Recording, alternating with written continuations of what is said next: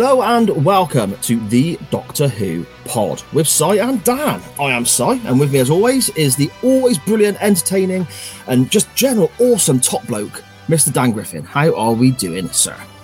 I was doing really good up until that entrance because now you've been too nice to me and I say I feel suspicious. no, just, you know, I'm, I'm, this time next week, I'd, I'd, I'd, have been up your way, wouldn't I? I'd have travelled the 140 odd miles or whatever it was and uh, been up to been up to York, not up your way like that. What is wrong with you, fella? we've not we've been recording 30 seconds and it's really took a bad down, downturn, hasn't it? Eh? I've been looking after my niece all day. I've had to be a responsible adult. I've got to get the childish out. Fair enough, mate. as, fun, yeah. as, funny as, as funny as it's been amusing a four year old with fart jokes, it's not quite the same as making dirty jokes and yeah and innuendos and whatnot. and having, having to cut out three and a half minutes of audio because we just made a knob joke. I'll try and avoid that. I'll try and avoid that uh, this week. But to be honest, yeah. I've about two minutes into this episode, uh, into this first first episode of this serial, I've ended up making a poo joke. Yeah, that's fair enough, mate. that's fair enough. uh, yeah, so yeah, this time next week, I'd have, uh, I'd have actually met you in person, wouldn't I? And popping up to you yeah, with a wife, and, and, we're going to go for a few beers and whatnot. And that'll be the end of the podcast when Si yeah. realizes what a dick I am. so enjoy this now, whilst this out. We're never going to make it to the movie. Um, I'll drag you kicking and screaming to that movie. Yeah, fair enough, mate. Fair enough. and also, as we record today, it's Easter Sunday. And later on today, we have a new episode of Doctor Who, Dan. Yes, one involving the Sea Devils, which I've never seen before, but I know they're a, I know they're a classic Who monster that's uh, that's mm. coming back for the first time. So, fingers crossed. Yeah, see, I watched I watched a few Sea Devils. I mean, there's a Peter Davidson story they were involved in. I think that's like the most recent one, maybe the Sea Devils mm. were in. Um, I'm not gonna lie, they looked a bit crap, mate.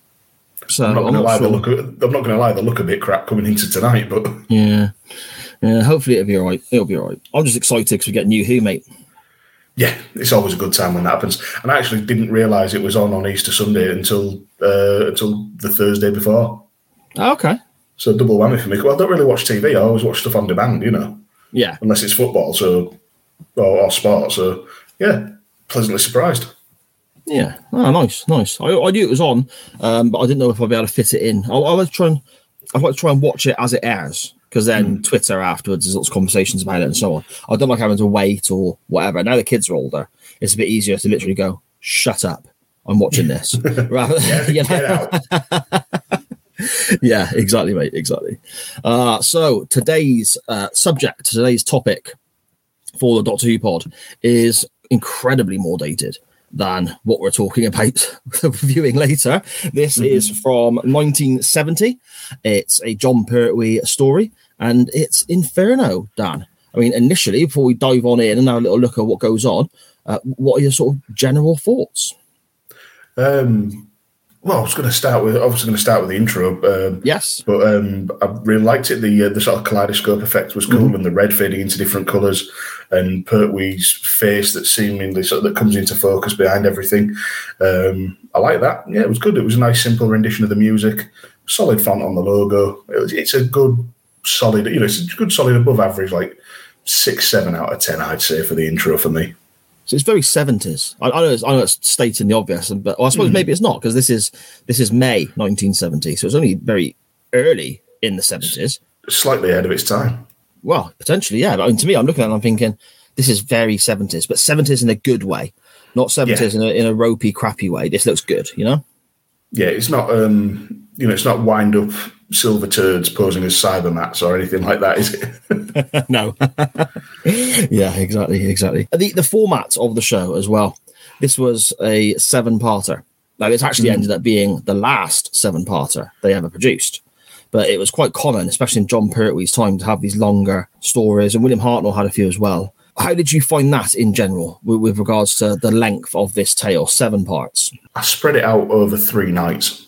Okay. So it was it was actually quite good it, it worked for me. I think um, maybe on reflection, I think the one sort of disservice I maybe did to um, Colin Baker was watching both 45 minutes back to back, making okay. it making it maybe a longer slog than it than it actually was.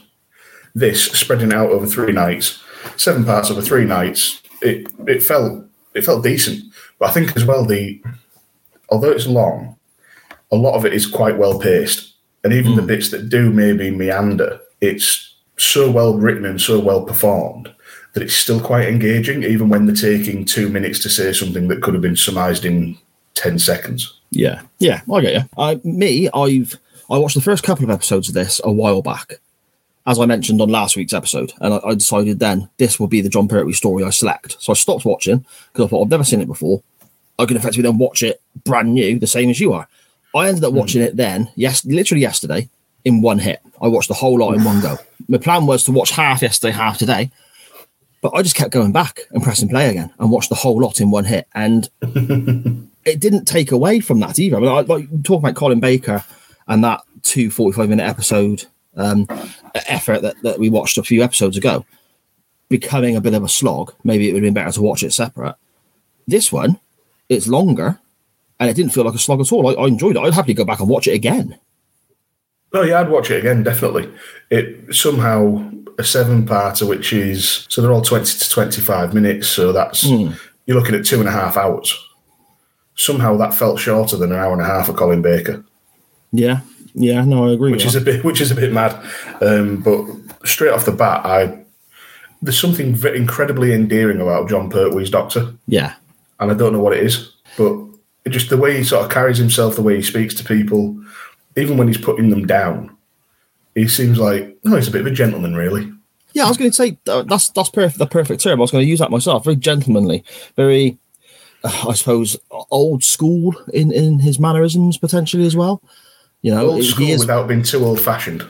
Yeah, yeah. And the dress I think helps with that as well. The way the way he the way he's you know the, the costume he's wearing. It's very in 1970 that would have been dated then, but it still looks it still looks good on him. It still suits him rather than you, you don't look at it and think okay that looks out of place. If it was on somebody else in the serial, you'd think okay that's weird because it's on him and then like you said the way he carries himself, he just completely pulls it off, doesn't he? Yeah, but he's quite tall. He's got the sort of bouffanted, you know, grey hair, Mm. On- and and only someone like that, with that sort of confidence and, and self assurance, can pull off that type of dress. Only this this version of the Doctor and maybe Capaldi could pull off wearing a cape. see Capaldi, I think there's a lot of visually, maybe not character wise, but visually, I think there's a lot of comparisons to be made between Pertwee and Capaldi. Again, maybe it's Yeah. a similar age, and again, the hairstyle is quite similar and so on. And it's the it's the older style of suit as well Mm. that's maybe outdated for the time, you know, the time it aired, but they somehow still make it look cool. Yeah, yeah, that's fair enough. Uh, the Brigadier as well. It plays a huge prominent role in this story. You've obviously encountered the Brigadier before in New Who and in certain specials like the Five Doctors and so on. You mentioned, but this is, I suppose, the first real, the first real story of him being involved in every single episode of a serial, and, and quite as we said, seven episodes, quite a long one. How did you find the Brigadier in general? There was a bit more contention between the two than than I expected. Um, not to jump ahead, but particularly as you get towards the end, and the Doctor's really quite sort of terse with him and and, and just out just out, outright insults him.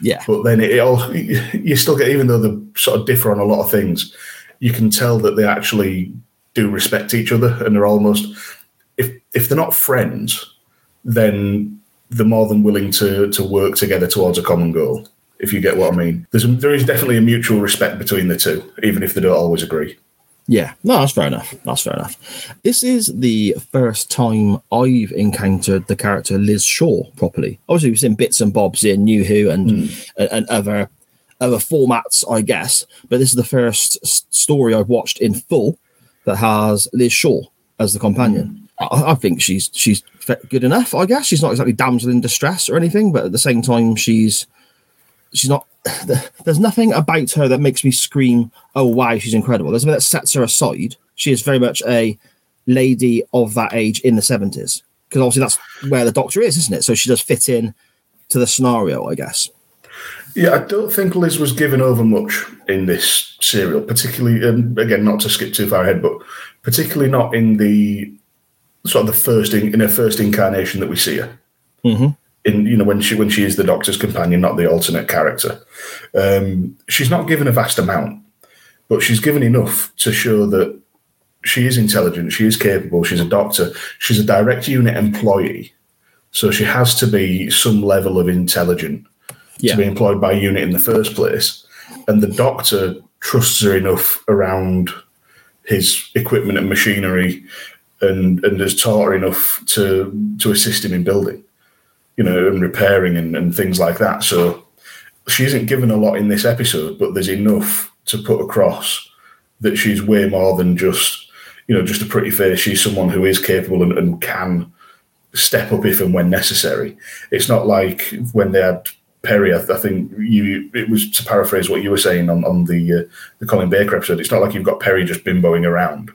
Mhm. You know, Liz has a job to do. The doctors give uh, you know has a job to do from unit. The doctors give her jobs to do. So you get the sense that even when the not the her and the doctor aren't you know in the same room even that she's always doing something important elsewhere. Yeah, okay, that's fair enough. I mean, this was actually the last story the character Liz Shaw was involved in as a full time, uh, I suppose, full time character. She appeared, as we mentioned, a couple of cameos later on, but this is the last story she was involved in. She never got a proper on screen goodbye, I guess. She didn't get a, a scene of her own to show she was leaving. The, the Brigadier mentions apparently in a later episode that she resigned from her role and moved elsewhere because she decided that the doctor just wants someone who can stand there and hand him test tubes was a line the brigadier mm. said that she came out with so maybe she just viewed herself as being a bigger and better than an assistant i guess maybe Quite possibly. I it's I'm a bit torn now because uh, when you said she didn't get sort of a goodbye scene, I thought oh, that's a bit of a shame. But when they've written it out like that, that she's essentially left on her own terms and decided that she that her time is worth more and can be better spent elsewhere. I'm trying to think of any sort of modern Who companions that have done that. Um, Martha, I think, might be the only one Mm-hmm. yeah because um, Rose got stuck in an alternate alternate dimension. Uh, Donna had to have her memory wiped. Clara had the doctor's memory wiped. ah clara I've skipped over somebody there. Oh, Amy and Rory got uh, Amy and Rory got zapped back by the angel. yeah I suppose John Barrowman walked away back to his team. Uh, sorry, Captain Jack walked back to his team, which I guess counts. And then Bill died, and now oh, um, Graham and uh, Graham and Ryan went away on their own terms. oh they yeah they just decided to stop traveling didn't they so Yeah, But, Graham, again, Graham, got, Graham, Graham got sick of there being no food and no no shitter. yeah, which I could fully sympathise with. It's interesting you mentioned we say about them like getting tired of traveling. As if I've got my timeline right here, Liz would have done no traveling because the Doctor has been Yeah. exiled to Earth. So her her time as a companion, she wouldn't have experienced what other companion. I suppose the the appeal to a lot of companions with the Doctor is the the traveling and like Martha mentioned it in in the episode Blink, didn't we? That we recently covered. She goes, "Uh, he promised me, you know, all of space and time, you know, and yeah, Liz didn't have that. For Liz, I guess it was it was a job. this was her employment, you know. yeah, exactly. It- But it's the same as anyway. As soon as you don't feel valued in your in your employment, you're going to look somewhere else, aren't you? It's so I, I understand that, and I kind of respect the way they wrote it out. They didn't just gloss over her leaving, but then they didn't just you know pass you know palm it off. They gave some thought into why the character wasn't there anymore. So fair play to that for me. Yeah, yeah, it makes sense. I mean, we'll get to the rough, the uh, rough gist of the plot or how the plot starts, shall we? Uh, we've effectively got Unit, the Brigadier, and so on being called in to investigate some funny goings on at a, I suppose, a big scientific drilling expedition of some sort. It's an, it's another another episode we're covering with a bloody drill. yeah, yeah, Are you know, trying to uncover something. We've we've had uh, we've had blasts looking for the tomb of the Cybermen. We've had Daleks drilling into the Earth's core. We've had I'm sure we've had another one with a drill somewhere, and now we've it's got, either a drill or a quarry or both. there there is no there is nothing to be uh, to be changed about. No. I mean, effectively, you mentioned that the Daleks drilling into the Earth's core. That's kind of what we're, we're doing here. This, this, they're looking for a new a new power source, aren't they? You know, nuclear power Yeah. and, and all this sort of stuff. And there's side effects to the drilling. There's green ooze that is uh, incredibly dangerous. Um, and that's but the unit has been called in because there's been at least one murder. So the doctor is present in this drilling, and we get quite a collection of characters associated with with this project, don't we, Dan? We certainly do, but the, um, the one of the first things we uh, we see made me make a poo joke, and it's uh, a fella in a grey suit called Sir Keith gets sent to the number two output pipe. Sounds like a butt. number, Asshole. number, number two outlet pipe. yeah, and uh, it's got to be fixed. And uh, Professor Stahlman doesn't want any days, but um, the fellow playing Sir Keith actually has a modern Who connection. Oh, Uh, okay. It's an actor called Christopher Benjamin, and he played Colonel Hugh in the episode episode Unicorn and the Wasp, which was basically uh, when the Doctor and Donna went to Tennant's Doctor and Donna went to meet uh, Agatha Christie, and it ended up being like a fully fledged uh, murder mystery. Right. Okay. He was I- the, I can't- uh, I've seen yeah, he that. was the I can't colonel. remember him. It was only a bit Yeah. part. It was he, he was he was the it was they were interviewing every, the bit that always makes me chuckle is when they're interviewing everybody and they're saying, "Oh, where were you at you know four o'clock this afternoon?" And um, one guy says, "Oh, I was out for a stroll on my own." And she, were you really on your own? He's like, "Yes." And it turns out he'd gone to meet uh, he'd gone for a uh, a liaison, shall we say, with uh, with his secret boyfriend. Um, Another one of the party was uh, sorry, the hostess was she oh, I was, I was just uh, I was just doing some reading this afternoon. She wasn't. She was getting pissed. Um, and they say to uh, they say to Colonel Hume, "And what were you doing?" He said, "I was looking over some old uh, some old army memoirs, and he was looking at uh, 1920s porn." Fantastic. Wonder what about that stuck in my mind. Um, Yeah. Yeah. But you say about the um, the characters, I, I have to call it now. They did an incredible job in this serial with making one of the most detestable characters we've encountered on this show. Oh, did I've, they ever? I have I have not hated somebody as much as Professor Stahlman since um, Henry Van Statten when we covered Dalek. yeah.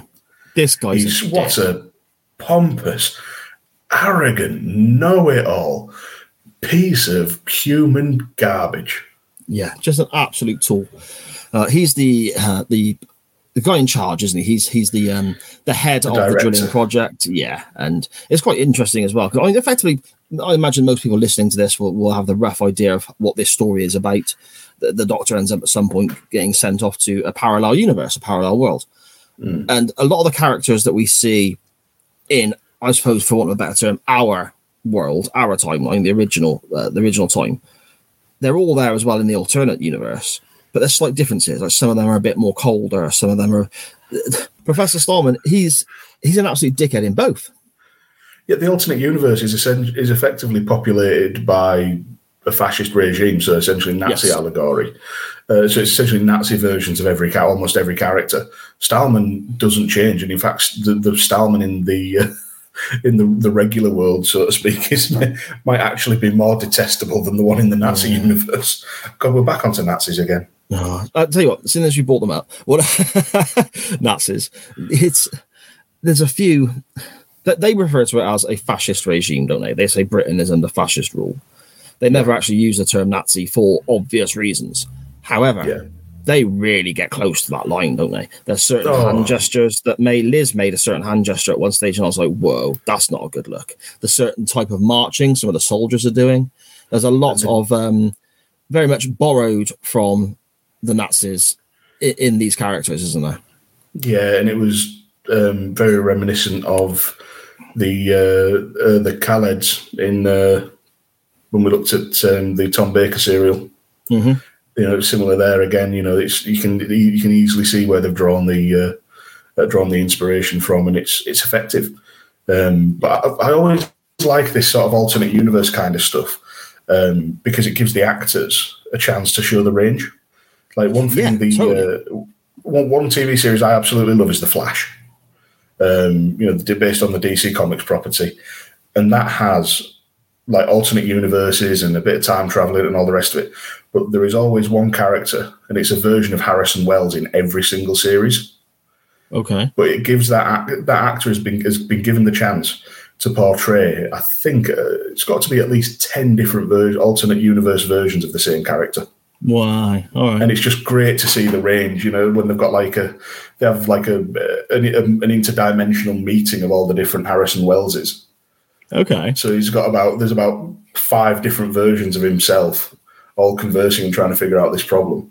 So anything like this with the alternate universes, I absolutely love, ex- except for Stahlman because his character doesn't frigging change. Yeah, fair enough. Had, you know, it's funny you mentioned there about the actors getting to use uh, sort of different different talents and, and explore their range of character and so on. I mean, Caroline John, who played Liz Shaw, and Nicholas mm. Courtney, who played the Brigadier, they have both gone on record in interviews and so on, saying that this was their favourite story when they were in mm. Doctor Who because of exactly the reasons you mentioned there. And you can tell that they're enjoying what they're doing because they're putting a hell of a lot into it. They're like, fair enough, they have like the odd, you know, physical difference. Like, you know, Lizzie's hair's different. The Brigadier's got an eye patch and a scar and no mustache. Yeah. But they are putting everything into like being completely removed from the original characters. Um, the Brigadier, uh, the, sorry, when it's the Brigade leader in the alternate universe, his the, there's a whole thing in the later in the serial about when he's just sort of breaking down at the prospect of of being left to die essentially. And he's losing his he's losing his rag but he thinks he's holding it together. And there's people cotton on to how much of a dick he's being and, and that gradual sort of descent into almost madness was fantastic it was well written well acted and i'm I thought for a repeat, split I'm going to repeat that a lot Yeah, yeah, definitely. I, I agree with you. I thought for a split second at that moment, and we're jumping very, very, very far ahead, but I thought for a split second he was actually crying. And I had to double take to see if he was. And he wasn't, but it came across like he was about to have a wobble, you know? yeah, came very close to it, and it was it was very well done. But um, if we if we're skipping back to the um, sort of to the start, we've uh, you know we're introduced to uh, Sir Keith and Stahlman. It's obvious they don't see eye to eye because Sir Keith's advising caution. Stahlman's insistent that they can just keep ploughing forward with and even accelerate the drilling because he wants to get into the Earth's crust and find what he's calling Stahlman's gas. So he's apparently mining for his own farts. Um, he comes across as the type of person who'd love the smell of his own farts. Yeah, got to save your own flavour, mate. Yeah, it's, that's Stahlman all over. Um, we see that there's a, a technician who, who's fixing the uh, who's fixing the uh, the rectum, uh, the number two output pipe. Um, he, took, he, he sees this green slime, you know, oozing out, whatever it is, and it instantly, you know, stains his skin and sets off a mutation. But we're also introduced to uh, another character called uh, called uh, Sutton. Yeah. Uh, Greg Sutton comes in. This was this was a really done, really well done character development of Sutton, sort of throughout the serial because he comes in and he's a bit arrogant, and he look he seems a bit of a jack the lad.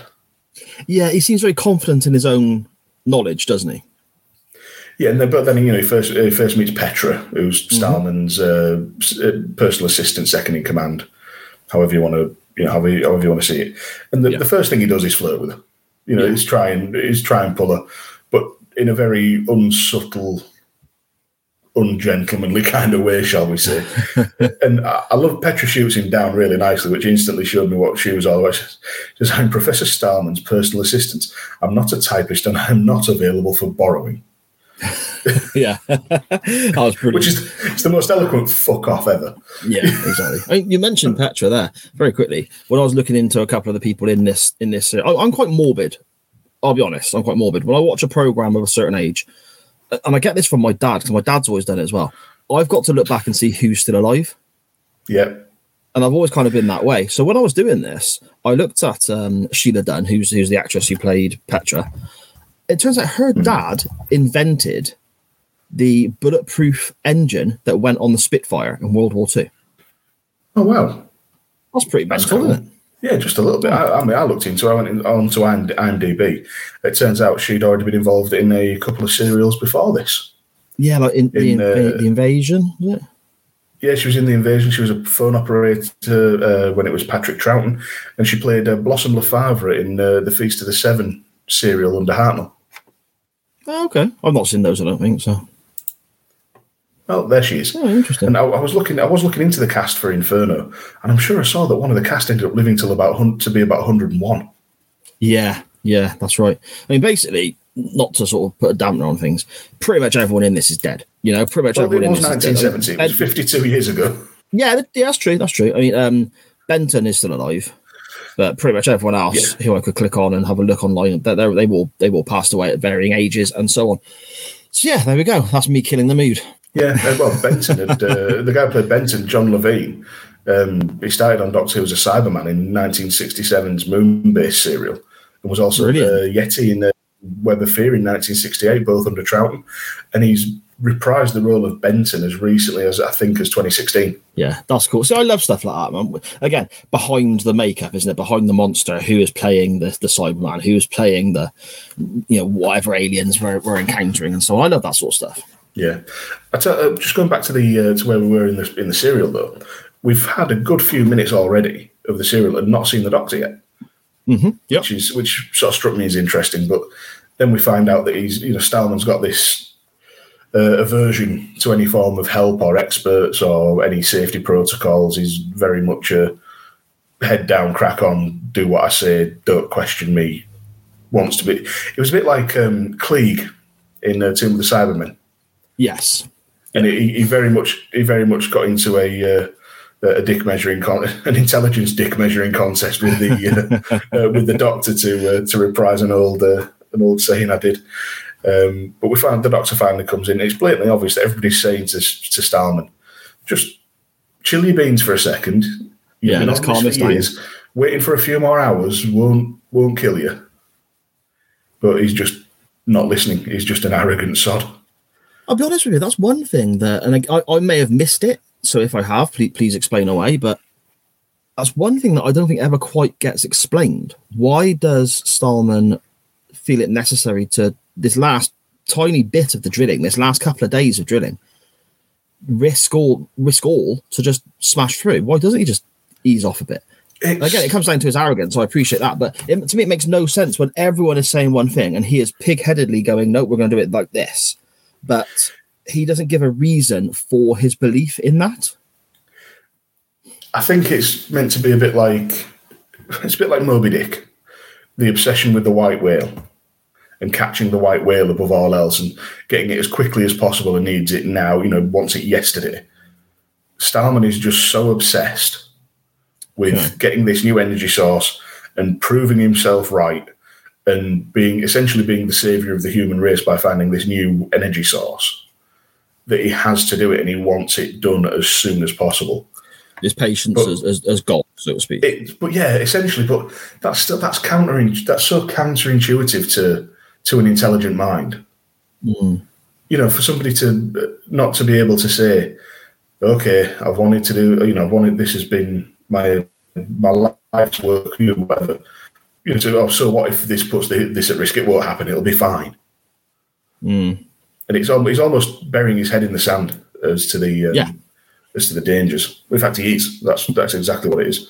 Um, Yeah. even you know calls the expert. it's something that sort of struck struck me as quite uh, quite timely because he, he calls experts a waste of valuable time and money, and I got sick to the back teeth of hearing that through about things to do with first Brexit and then COVID, where people just weren't listening to what people far more trained and intelligent than themselves on a subject than themselves were saying. I was like, God, it's like it- this was 52 years ago, and it's still still timely. Um, but he, he says that in earshot of the doctor, and the doctor orders a scientist to give something more lateral compression, or he'll blow the main condenser banks, which would cost thousands. And, uh, and then look, just look Stan dead in the eye. It'd be a considerable waste of valuable time and money. And it's just, Yeah. it's like, uh, oh, the sass and the shade. yeah, he just he proper owns him a few times in this, doesn't he? And it's brilliant because it is Yeah. that scenario of a a term that you used, Dan, when we looked at Tomb of the Cybermen. You have this other character, in this case, Stahlman, who, who is the cleverest guy in the room until the Doctor arrives, and then the doctor is the cleverest guy in the room, and they don't like it. There is similarities between him and that scenario, and what we covered in Tomb of the Cybermen. I, I think it's a really good, a really good sort of, a really good comparison. Yeah, it, it's arrogance. It is mm. arrogance born of intelligence, um, and I say it not long after this when when he's uh, when he's berating Sir, uh, Sir, Keith, which he does quite a lot. So he's one self-important, arrogant ass because it's when there was some like stuff starts overloading and and going wrong. Oh, it's after because um, what's happened is the uh, the engineer uh, who got who touched the slime Slocum is uh, he's there with you know greeny grey skin, breathing heavily, and he's obviously mutating into something, and he, he goes into mm. the um, he goes into the nuclear reactor, and uh, and started he you know kills a guy and then overloads the reactor, and it's uh, the doctor's experimenting on the TARDIS console with Liz. Um, we get some uh, we get some wee woo beep boop as the, uh, yes. the console gets stuck in the vortex, and we see uh, Jon Pertwee's face being stretched and manipulated and, and twisted and turned all directions, which uh, which I quite liked. But that's um, that sets off an emergency in the uh, in the drill. Mm. And Stahlman's just saying there saying, "Well, it's not a red emergency; it's, it's fine." oh, I'll tell you what, that that kind of that kind of mentality it really like when you see old dramatizations of the Titanic sinking, and you've got mm. certain officers on the Titanic who are like they're almost in denial that this boat is is letting on water and is going to sink and they're going to and it's going to be okay. It yeah. comes across very much like that. It yeah, okay, well, it was an emergency, but it's not a top level emergency. Okay, the boat is sinking, but it's not sinking fast or anything like that. It's like you know, it's, it's sinking, but it's not sinking, sinking. Yeah, exactly. Yeah. It's just the lower decks and the peasants that are going to drown. yeah, exactly. You mentioned there about the, I suppose, the change, the mutation, whatever that the character is going under when he's when he's touched this green goo. With with regards to that, and and we see it quite a few times later on in the show as well. I know how much of a sort of old school horror fan you are, and so on. I got quite I got quite strong Dr. Jekyll, Mr. Hyde vibes from what they looked like after they were mutated with like the extra long hair coming out under their sleeves, yeah. the lab coats, and so on. Also, maybe a bit werewolfy as well. My mind went instantly to uh, to to werewolves made out of bogies. Mm. yeah, to be honest, because uh, which is horrific in its own. yeah, yeah, it was. Um, they look pretty good actually as well. It, it, I think it's a sign that practical effects can sometimes age better than than digital because you can tell the you know somebody's t- painstakingly applied all these prosthetics, and even even down to the teeth, it all looked pretty good. My only beef with it again is that there's no reason, there's no real reason given for it. No, I know the doctor not. references that the you know the noise that that they make is something to do with the planet, um, you know, expressing its fury. So it's almost like the Earth is some form of sentience and, and unleash this goo to sort of destroy people, but it doesn't yeah. quite hold water when you realise what the what the drilling's doing later on. So it's just that that's one of my few bugbears is that it was never fully explained, but then it doesn't necessarily need to be. I suppose you know it's, but it, I, I would have preferred at least something to to you know to give us a clue as to why it was doing that. Yeah, what? Yeah, uh, you also effectively, I suppose, get two stories then, don't you? Because you get the alternative universe and the Doctor having plenty of problems when he when he ends up there, and then in the the current time, I suppose, the real universe, for want of a better term, you've got the green monsters running around there. Now, and the doctor says also the screaming noise and, and so on, the similarities to something he experienced in Krakatoa, an, yeah. an eruption in 1883, which yeah. is in Indonesia, I believe. It is. Um, I, I, I looked up Krakatoa to see if it was a real thing, right? Because I'd never heard of it before, yeah. right? And it's interesting because it says Krakatoa. This is When you Google it, it brings up on screen about Krakatoa, the the basically in the Indonesia, a collection of islands, and they're all effectively volcanoes, right? yeah. and, they, and they and they still erupt on a regular basis. It literally says Krakatoa last erupted in late 2020. The very next line says three star hotel, 69 quid. Yeah. it's not a holiday destination I'd fancy, mate, you know?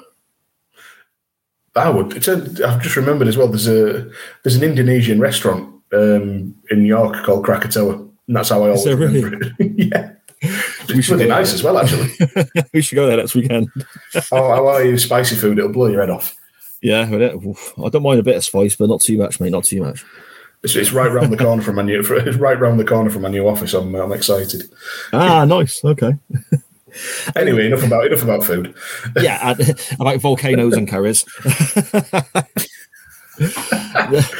Eventually, we get the Doctor, as we said, sent to this alternate dimension, don't we? This alternate world. Yeah, well, and, yeah. There's, there's, a there's a bit before that because obviously, and again, this is where it comes into where some of it's maybe a bit. Um, a bit oh, my phone just fell. Sorry about that. Uh, it comes into where it's maybe a bit a bit meandering because we have a lot of we actually have a quite a bit of action with the Doctor to trying to take out Slocum and other other people who've been in contact with him and mutated. There's all oh, sorts yeah. about them. There's he all sorts about them uh, harboring heat as well. Yeah, he runs up to the top of like, I, I suppose the drilling area, doesn't he? And they, are fighting up there and so on. Yeah, it's like some sort of giant coolant tank or something like yeah. that.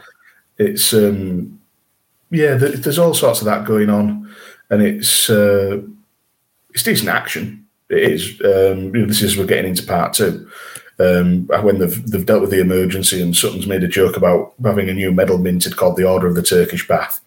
Um, it's yeah, it's just you get more Stahlman arrogance and dislikability, yeah. saying uh, you know. Uh, Sir Keith's using it as a as a thing saying, look, this is why we need more precautions. You know, it's impossible to factor in all the all the variables. And Stahlman says he can, he can't make allowances for incompetence, as if equipment failure is somehow somebody's fault. Mm.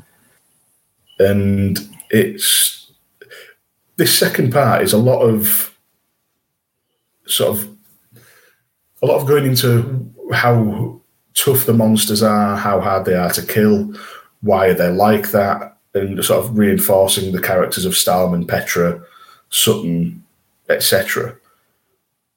But it so it's all good stuff, but it doesn't actually do a whole lot. You know, it, it could it could have n- not been there. But then I don't think the rest of the the serial works as well without all that background.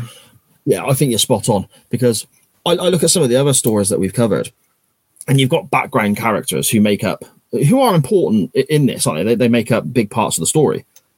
Because this is seven parts long, you've almost got like a whole episode dedicated to building up those characters and their backgrounds and getting to know them as characters as opposed to just being like, I don't know, uh, this person works in the lab, this person's an engineer, this person's this. They, they actually develop more character wise. So, come the end of the serial, I care more about them. Yeah, yeah, absolutely. And it, like I say, without while it, this second part may not be necessary, may not be hundred percent necessary for where the story goes and how things play out. It it is kind of necessary in giving you that emotional connection and uh, with the characters, you know, one way or another, where it's like whether it's like or dislike, and, and making you actually ultimately actually give a shit because there's yeah. a bit in this where Stahlman's um, saying about the green goo, where you know it can be, you know, it needs to be analysed, and Sir Keith said, but it's already defied all categorization. But you know, Stahlman's doubling down on it and all the rest of it. Um, the doctor doesn't think it'll cool down, and Stahlman just withdraws. Who the devil asked you? he's getting he's getting proper narky about it all. This Stahlman. And the doctor's there just like, I'm just venturing an opinion. Yeah. And he's there just saying, you know, he's basically giving it, chill your beans, big man. I'm not, you know, yeah. no need to, again, real class. No need, to get really... no need to get touchy, darling. Yeah. yeah. Speaking of speaking of getting touchy, they're looking at this collection of the green goo. I keep referring to it as green goo. I can't really think of any of a better way of you know better term of explaining it, but it's in a heat resistant glass or beaker of some description because obviously mm. it is incredibly hot. It, it's it's damaged the beaker, and this is where Stahlman picks it up, puts it away, and effectively gets himself infected, doesn't he? It, it, it's on his hands and, yeah. and so on. So that kind of very very early on here, but that does start his kind of change, I guess.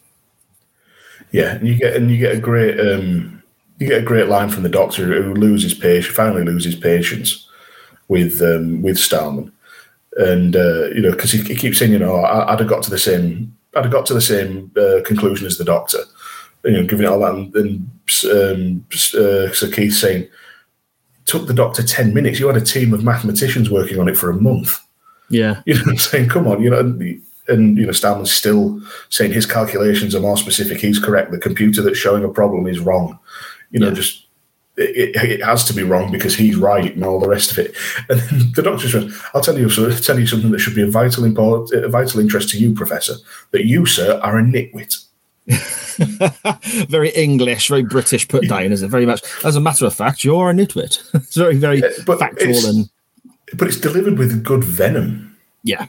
You know, I've never heard the word nitwit, nitwit actually sound like an insult. It's always sounded pretty funny to me, and that's right. the closest as anyone's ever going to get. And then he just literally starts. Doctor just gets very blunt again, and he's looking at the message from Hughes. Well, look at it, man. Are you blind? And he's, it's an actual bit of anger that Stahlman is just so much of an arrogant twat yeah. that he will not, will not be told. And the doctor listen. Just, he's got this absolute tunnel vision. Yeah, you can lead a horse to water, but you can't make it drink. And you say about Stahlman getting himself infected. I saw the weird eye twitch in his hand going green. I've written in my notes, yes, fuck you, Stahlman. Brilliant. I don't. I, do you know what? I've not. I've, I've only. I've done that for one other character, and that was the um, uh, the guy in the uh, the Sylvester McCoy serial. What was his name? The fake army guy, the survivor, oh, yeah. the wannabe survivalist. He was a dick and all. Yeah, he was. He was an absolute tool. Yes, yeah. indeed. I mean, Stahlman, he's, he's banging on about going faster and faster and so on. All the computers, as you say, Dan, are saying to stop drilling. All the readouts are saying to stop, and that's that's literally what they're referred to as the computers. It's not yeah.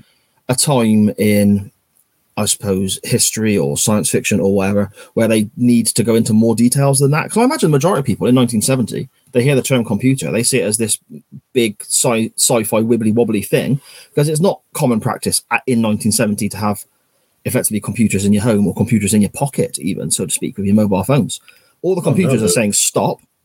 Professor Stalin once says, "No, we're going to go 12% faster."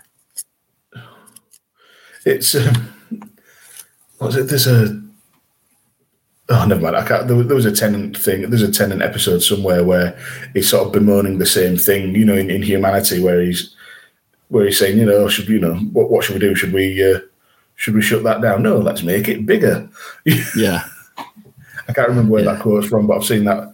I've seen that revived in some like comedy videos recently, and it's just like, oh yeah, that that works. That is exactly how people are. I tell you what I do like in this, though, the Doctor breaks out his Venusian karate. Oh, I'll tell you what, I got a few notes about this because it happens a few times during this show, doesn't it? Uh, what What are your thoughts on this, Dan? Because I'm, I, I personally don't think this has aged very well at all. I I enjoy it in the same way I enjoy Glimmer Man, which is a Steven Seagal film. It's ridiculous. There is no way physically that it would ever work but I'm in for it because it's a guy dressed as this version of the Doctor's dressed with his huge, you know, cravat and, and his, you know, his, I don't even know the word for it, but just all frills and, and it, I think the, it was referred to in one of the uh, the multi Doctor specials as, as, a fop, right? You know, like uh, which was, you know, essentially um, somebody you know rock around courts in the in the 16 or 1700s, you know, all frills and lace yeah. and and luxury and all that, and yet here he is just taking people out with a touch. Yeah, I, I I'm in for it. It's, it's cheesy enough for me to like it. Oh, see, I find it a bit cringe. You know, I kind of just wanted Stahlman to be paralysed. Fair enough. It's very it's very Spock on Star Trek, isn't it? With the whole Vulcan grip thingy. Yeah, that's that's the vibe I got from it. I'll take your word for it. I've never never really watched much Star Trek. Yeah, okay, fair enough. I mean, I haven't either, but I've seen that, you know, where he yeah, I, I again, it, he, he, does the, the grab of the neck and the guy just drops to the floor. It's kind of that kind of, you know. Yeah, and uh, then later on, when he's been escorted by two of the two of the guards in the alternate alternate Earth, and he manages to flip them both to the backs with. Yeah, like, that, like, I, just, like he's twirling ribbons. That I did enjoy because he did before he did it, and again in a very British stiff upper lip way, he apologised for for it. That was great. Yeah. Yeah. I'm very sorry, gentlemen, and then just kicks their asses. yeah. oh yeah, it was good. Um, but it's because Stahlman's sabotaging the computer that's that's giving the uh, giving the warning readings. That's Yes. the whole thing.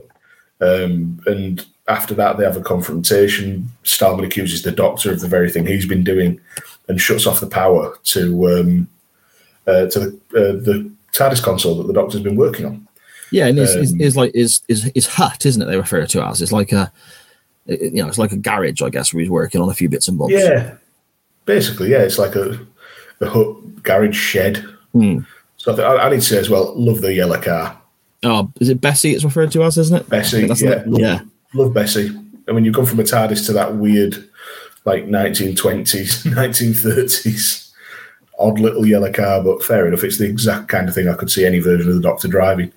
He ran over a stuntman making this story. Did he? on purpose. Yeah, he hit he hit a stuntman with a car. And apparently the stuntman like couldn't work and was was like quite bad. He, he got hit quite bad, and it made Jon Pertwee ill because he felt that guilty and was worried that much about it. Like Bloody hell. I'm assuming it would be the scene where they're all chasing him in the alternate universe and jumping on hay Yeah. barrels and hay bales and stuff like that. Sorry. Yeah, a lot of, well, yeah, that was pretty chaotic. Yeah. Um, so yeah, I can see how accidents had happened there. Um, Yeah. The doctor, so the doctor basically sends Liz away on some sort of pretext to, you know, he's just asking, "Can you just go do this for us? I'm too tired to do these calculations, and man, just go punch me into the computer, will you please?" And it's, it was quite like it sort of, it was quite like it seemed like quite a quite a nice, easy sort, of easygoing sort of friendship Yeah. um, at that point. Um, but the doctor's doing another test run, and the TARDIS console, the uh, it starts shaking. Stahlman's taking readings, finds out someone's using extra power, shuts the power off, and the console dematerializes, and he's he's lost, possibly lost in the vortex, and that's a really nice sort of cliffhanger. Yeah, it, it just disappears as the, as the brigadier and Liz run back into the, the hut again, see him there, and he kind of looks up at them and then just gone.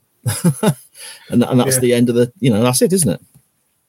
Yeah, and season three starts with uh, with them trying to get the power back to the, the console to get the Doctor back. And Stahlman, as much as I don't like him, he has an excellent bit of bastardry with this line where he says, "I denied the man a power source why- when he was under my feet. I'm certainly not going to reconnect it now he's gone." Yeah. Just does not give a shit. It's very mad scientist vibes I get, you know, very much, okay, you know, Yes, sod everything else. yeah. And do you know what I mean? It's, Yeah, Frankenstein wants his monster. yeah, exactly. The doctor, we see him next. He's on he's on the deck, isn't he? He's on the floor in his hut. He wakes mm-hmm. up and and this is where I think that this this serial is really well done because it's an alternate universe. So a lot of what we're seeing is the same as shall we say the real universe, the, the original universe. But there's just little things that are slightly off. You know, Yeah. like the car is the wrong way round, for example. Hmm. There's the When he- poster that says "Unity is strength." Yeah, and you know, just, again, we you, you went for it earlier on with the brigadier's mustache being missing, and he's got an eye patch instead. Just little touches where it's the same people in the same jobs, uh, doing the Mm. same sort of same sort of role, but just slightly different and slightly off. You know, I mean, it's Yeah. really well done. Yeah, it was um, because you, it's the same hut, but a lot of the equipment's either moved or been replaced. There's that poster with that guy with the mustache on it, who we never find out who that is, but it must be the ruler of of Britain at that time. You know, the, the, but Britain's a republic and not a monarchy. Is it Um, is it someone famous, and you and me just got no clue? Could be, Hmm. could be. I ain't got a, I ain't got a Scooby. I didn't bother looking it up. We should look, look into that for next week, mate.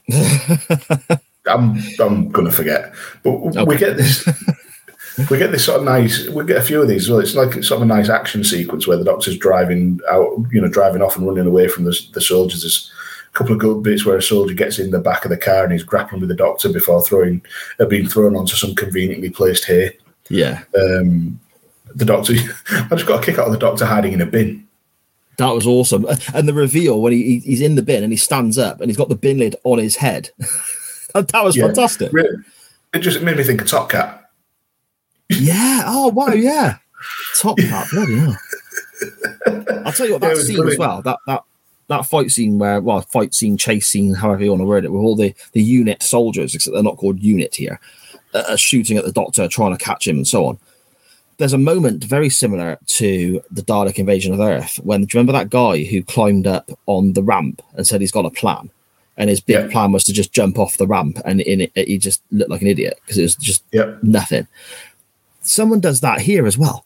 they they're, they running along and really dramatically get to the top of the I think it's more hay, and you're looking at it and they go to jump like like in the beginning of the A team when you see people jumping from the the heights onto the vehicles and so on. Mm. But the car's nowhere near him.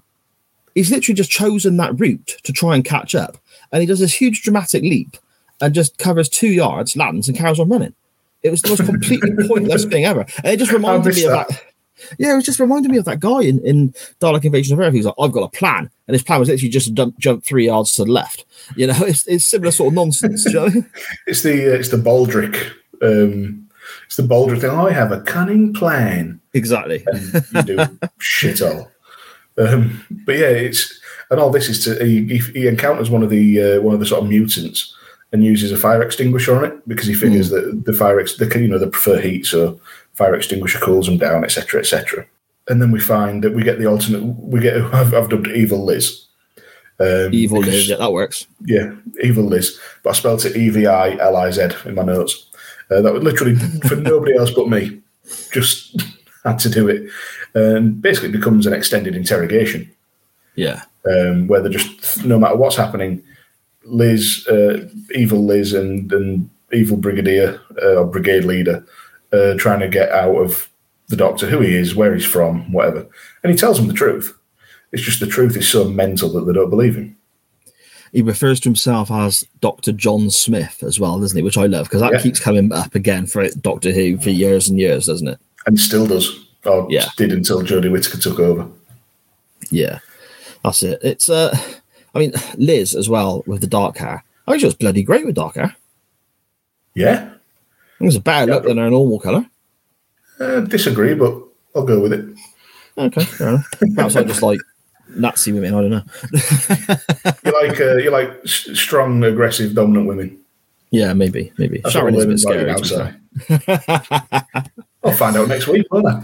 You will, you will, when you're going to potentially meet me and the wife. Um, Punches me in the face. you're the one who's got my husband spending Saturday afternoon watching TV that's 50 years old, are you?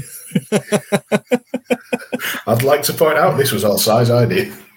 Well, yeah. Um, in this alternate universe, we find out that the drilling project is happening there as well, but they're much more advanced. They're much further down the line, aren't they? They're a few hours away from breaking through, whereas in the original universe, they're still 40 odd hours away, I think it was. two Is that right? days, yeah.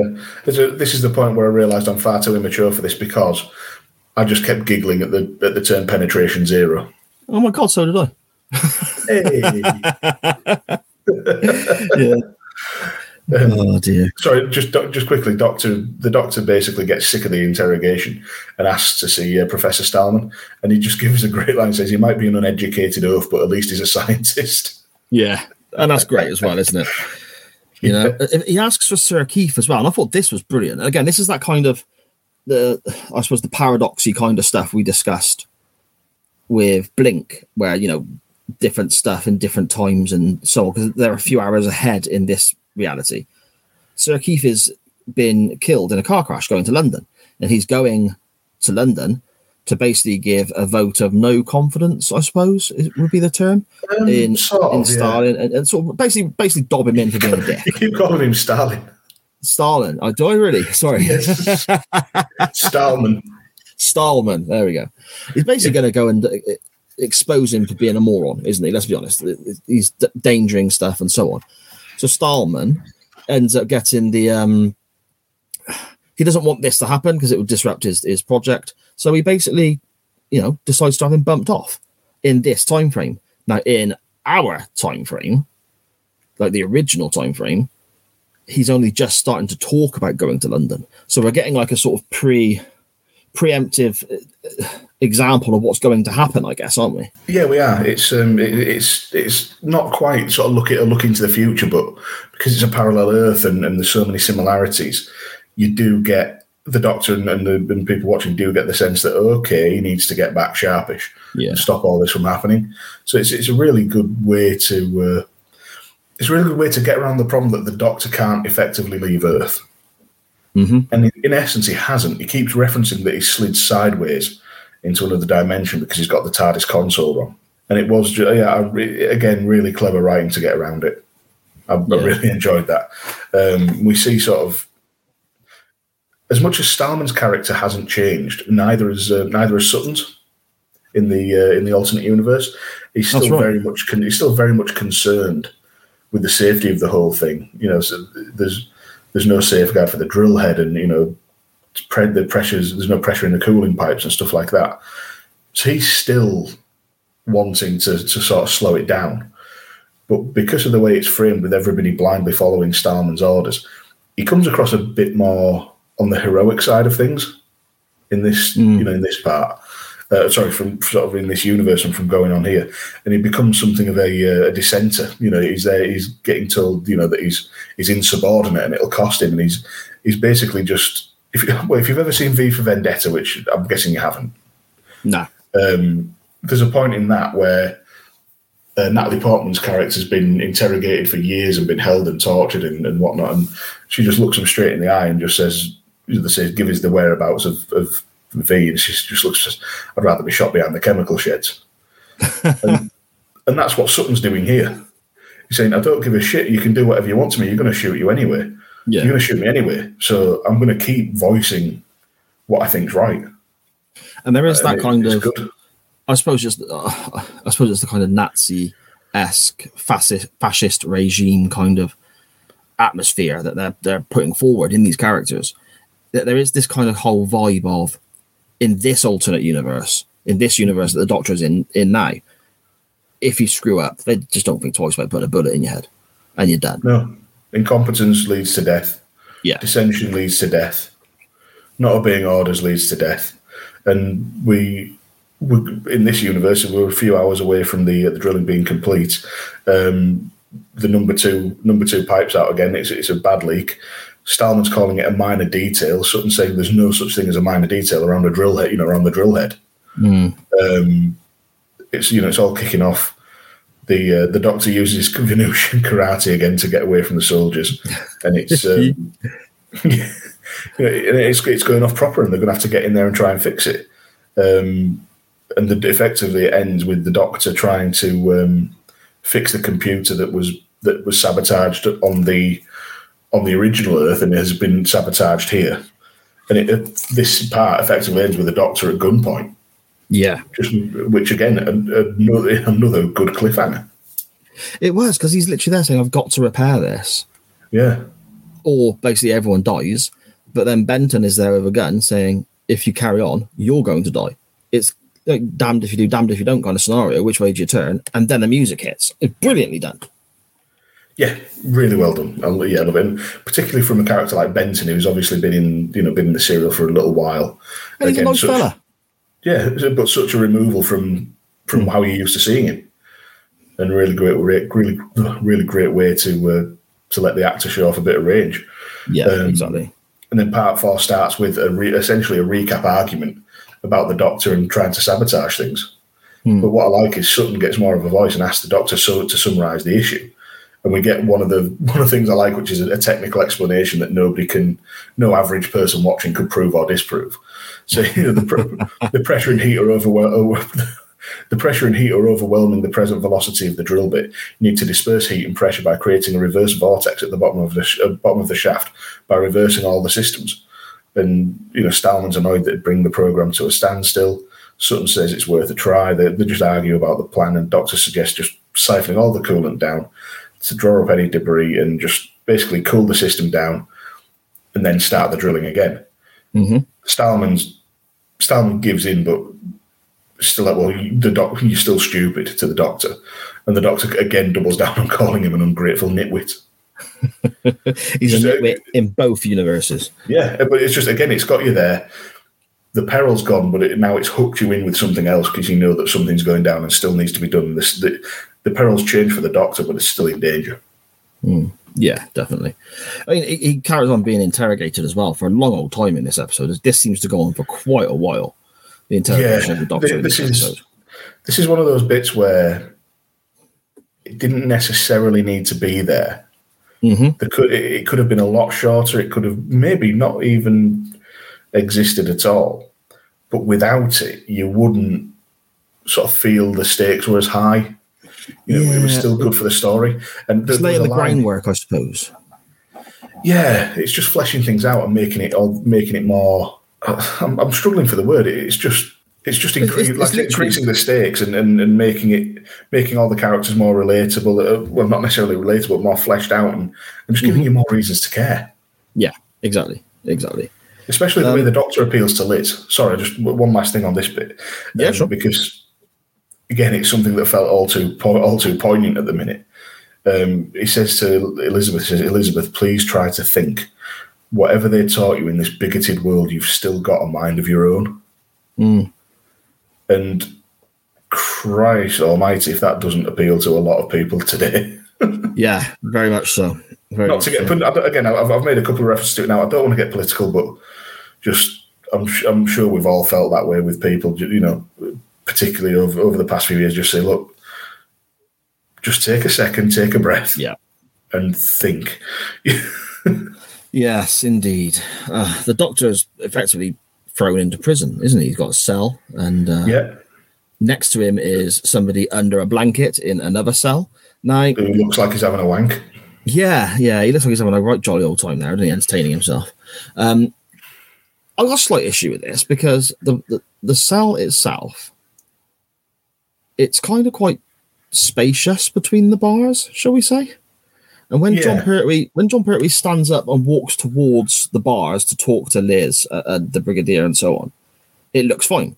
When Jon Pertwee half turns sideways, I'm thinking, you know what? If he sucked in a little bit, he could probably slide through there. If David Tennant was there, he'd have got he'd have got away instantly. Yeah, exactly. it's not very well constructed prison.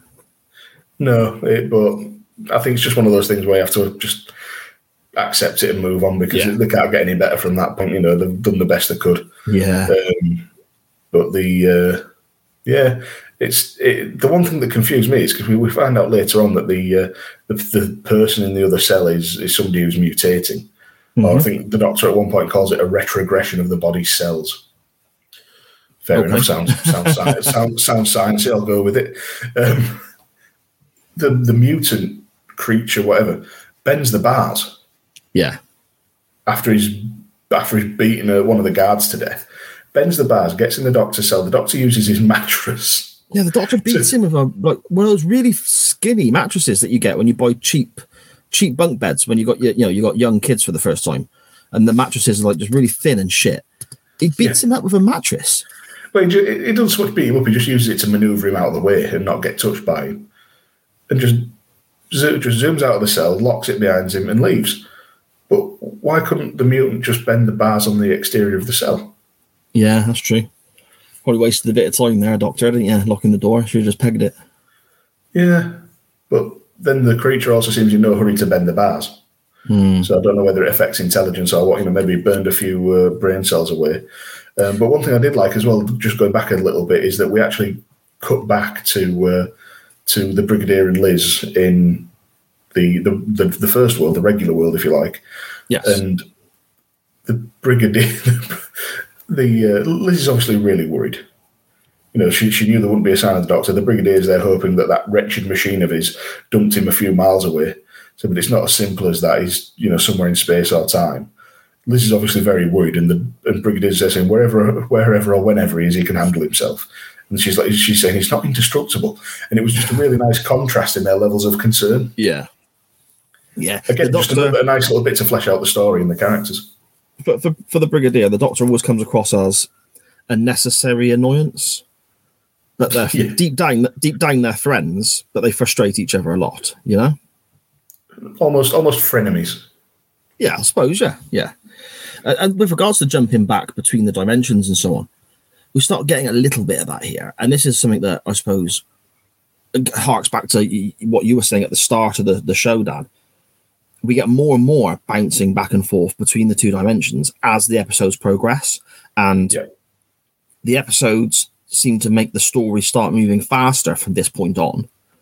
And it's sort of literally just building up and building up and building up on, in both dimensions, back and forth, back and forth. More, more jumping between the two, um, faster scenes, faster dialogue, faster action, and it's building up to uh, the, the big, the big ending, isn't it? I guess, which I think is really, really well done. Yeah, and it, it helps. The, the, this serial builds tension really well, and has you sort of on the edge of your seat thinking, what's going to happen, what's going to happen, what's going to happen. And as you come to the end of part four, there's three minutes till uh, till the Earth's crust's penetrated. Stahlman's hearing a high pitched whine. The doctor's snuck off into the back of a Land Rover and has joined some uh, some sort of maintenance squad. Mhm. And it, it gives you know then it's two minutes to two minutes to the uh, two minutes left on the countdown. Then the doctor's back in the facility. The countdown's still going. The doctor moves to a console. He's spotted by the brigade leader, and he's ordered down at 50 seconds. And then he finally unmasks and orders the countdown stopped, and Stahlman orders him shot. Sutton's protesting its murder. The doctor's warning that if they penetrate the Earth's crust now, it'll unleash forces you could never dreamed could exist. The countdown's in the final final phase. The doctor references the planet screaming out its rage.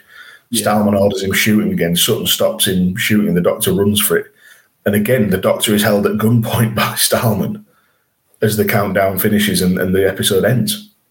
Just brilliantly done, isn't it? It- It's like Yeah. I mean, the the, cli the cliffhangers are a big thing in in classic Who, and you know, Doctor Who magazine and various other websites and so on regularly do know, countdowns of the best Doctor, the best story. They did a few for the best cliffhanger, Mm. and apparently. The later episodes in this serial always feature very high on those countdowns, and season six cliffhanger features very, very high every time they do a, a countdown Oh, of right. greatest cliffhangers. So, yeah, I mean, it's just I just think it's really, really well structured and timed and paced. For seven episodes, it just feels pretty much spot on to me, really. Yeah, oh, I've said it before in, about the pacing of these episodes. When you're likening it to a wrestling match, I can watch a, a 10, 15 minute match that feels like it goes on forever. But there hmm. was an, an Undertaker Triple H match at one of the WrestleManias that went 45 minutes and felt like 10 Yeah, because they just suckered you in and it just it felt it felt like no time had passed at all. yeah, And, and you're right. It, it, I think I don't know how they've done it. I don't know if it's just like the fluids of action and then the, a bit more exposition-y, but even the exposition is still very well written and well acted. So you, you you're, it keeps your attention even at a low ebb, and you know brings you up brings you up with the action, puts you back down again. Just yeah, brilliant. And yeah, really well. part- episode five starts in chaos. Yeah, I mean, Doesn't it? effectively, I mean, effectively, it's the end of the world. I'm assuming the way the doctor's It- talking it about it. that, yeah. Yeah, basically, everyone's just everyone's just toast, man. They're just they're just done. You know? Well, the, the, they've penetrated the Earth's crust. The whole facility is shaking. The brigade leader's ordering technicians captured after they've fled the posts. Um, Sutton's talking about uh, talking about uh, capping the bar and basically just capping off what's been the, the drilling that's been going on and getting the coolant in there. Um, and then we just get explosions everywhere. The green Yeah. goo's flowing up more and more, and just Lava everywhere and yeah, just absolutely nuts. just Um, chaos. yeah, it, it, and even though there were sort of stock footage explosions, they were still good. Mm. They were still well spliced in. And yeah, the doctor basically says the heat and pressure will continue to build until the until the Earth dissolves in a fury of expanding gases, just like it was billions of years ago. So effectively, you've you've treated the you've treated the Earth like a bloated goat and just popped it, and now it's going to go back to how it was. Yeah, and it, it, it's really interesting as well because ultimately, the Doctor wants to get back to his universe, like the original universe, knowing that this is going to happen. He's seen it happen. He wants to get back to his universe to stop it happening in his reality, for want of a better term. Yeah, There's nothing he can do in this alternate reality. Nothing at all. no, and it is that it is that thing of basically people all these characters that you've kind of got to know over the last what we're looking at hour and a half or so on hour and 45 minutes of television they're just kind of all hanging around waiting to die aren't they they are now. Yeah, but at least it's going to sound horrible. At least it's the Nazi versions. no At least it's, i, I agree yeah. at least it's the fascist versions. But even then, uh, over the course of the Doctor's involvement in this universe, you've seen Sutton and, and to a lesser degree Petra come round to the Doctor's way of thinking and start to be a bit, you know, a bit more free thinking for themselves. And even by by the end of the serial, uh, evil Liz has Yeah. come around to it and realizes there's no hope and that the Doctor needs to be helped. Um, but it's it's very strange in that it's one of the rare occasions, at least in terms of what I've seen with Modern Who, one of the rare occasions the Doctor the Doctor almost completely fails because the doc, the Doctor wants to save this version of Earth. There's no doubt about that. even if it is, you know, a, you know, a, a fascist version of it, he still wants to save people. Yeah, because that's just that's his, just his nature, isn't it? He always wants to do. Yeah, yeah, the right thing essentially. yeah, yeah. Um, and he doesn't. hmm But And it's a whole planet. It's a whole a whole world. yeah, and you just, but you somehow don't feel too bad about it. Well, yeah, Well, because it's just like it's because it's just like well, it's an alternate reality. It's not the main one, and it's it's. I, I just find it odd how I found myself rationalising that in my head. no, fair enough. Didn't didn't really expect that. It's like, oh, okay, that, that's something something new about me. Uh, the, the the brigadier or brigade leader, I guess, has decided that the doctor is going to take him and Liz with him to the the original reality, the original dimension, and he, he's saying along the lines of he dies with us or he takes us with him. Effectively, isn't it? Is what he's saying.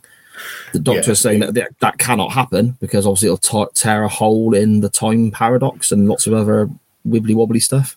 Uh, it's basically it's going to cause a um, some sort of paradox and and rip a hole in the space time continuum or something like that. Mm. But Yeah. um, yeah, it's and this is what I was saying before about the the brigade leader descending into into madness trying to save his own skin. And but it's it's weirdly relatable because you know you've got this guy who has a way out. You've been told you're going to die. I can completely understand how you get to the point where you do anything to try and be part of that way out. Oh yeah, it's it's just human nature, isn't it? Yeah, and I suppose in essence it makes it a bit weird that the the rest of them are so sort of willing to accept the fate. You know, as I'm skipping ahead a little bit because we've got a lot of um, a lot of uh, sort of special effects to discuss and things that happen before we get there. But as you know, as the essentially the world's ending and the lava's closing in, they just stood there looking at it, Mhm. and the doctor leaves, and they're just like, "Well, this is it. We're dead. Yeah. Going to die horrifically, consumed by lava." a massive, no, literally a river just pouring towards them, isn't it? It's an, it's an ocean of lava. Yeah, it's mad. Yeah. Yeah, totally. I suppose you mentioned there about special effects and so on.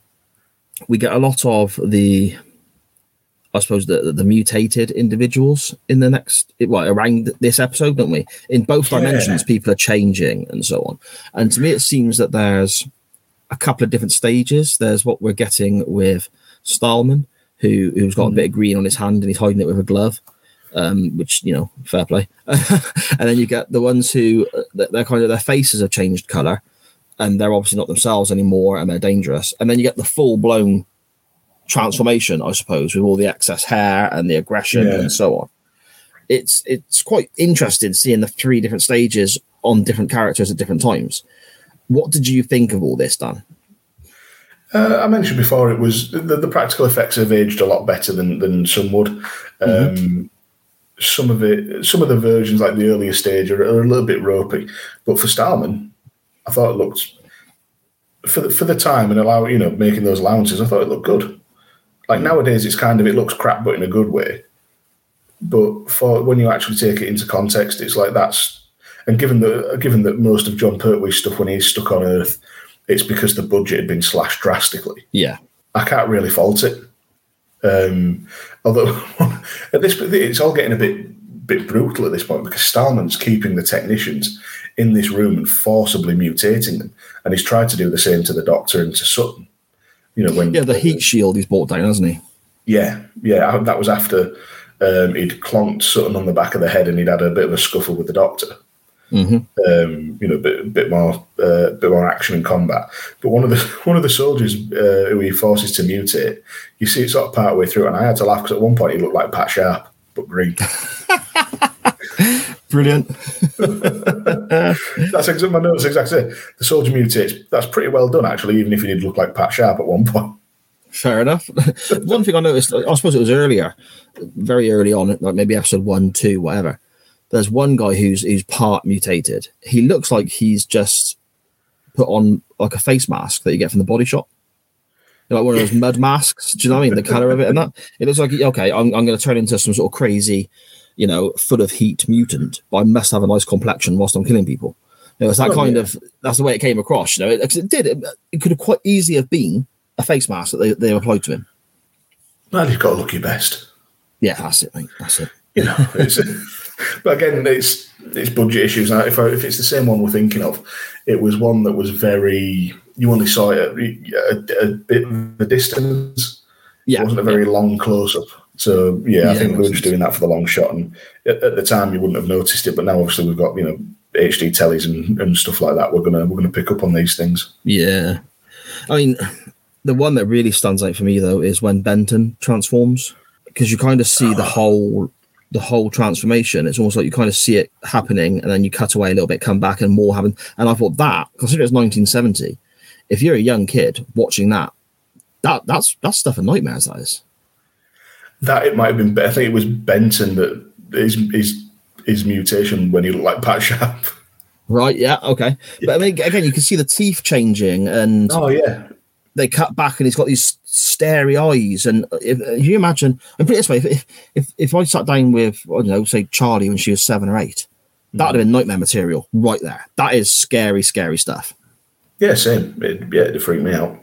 I'm sure we've got my niece here at the minute. I'm sure she's for him. But not that I ever would, but I'm sure if I put that on for her, she'd be demanding I turn it off instantly. Yeah, exactly. And, and I know you don't want to be scaring kids, of course, but I kind of like that because to me, Doctor Who should be scary at times. It should have an element of comedy. It should have an element of very dif- different aspects in different shows, of course. But ultimately, it should be a little scary. Every generation, I think, should have something Yeah. in Doctor Who that gives them a bit of a scare.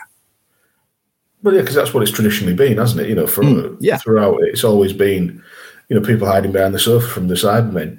Yourself being brought to tears by da- by uh, by, cyber, uh, by Cybermen, and uh, Yeah. and you know me with the gas mask, with the gas mask child. It's there's always mummy? something there. No, fuck off. that actually sent a shiver up my back.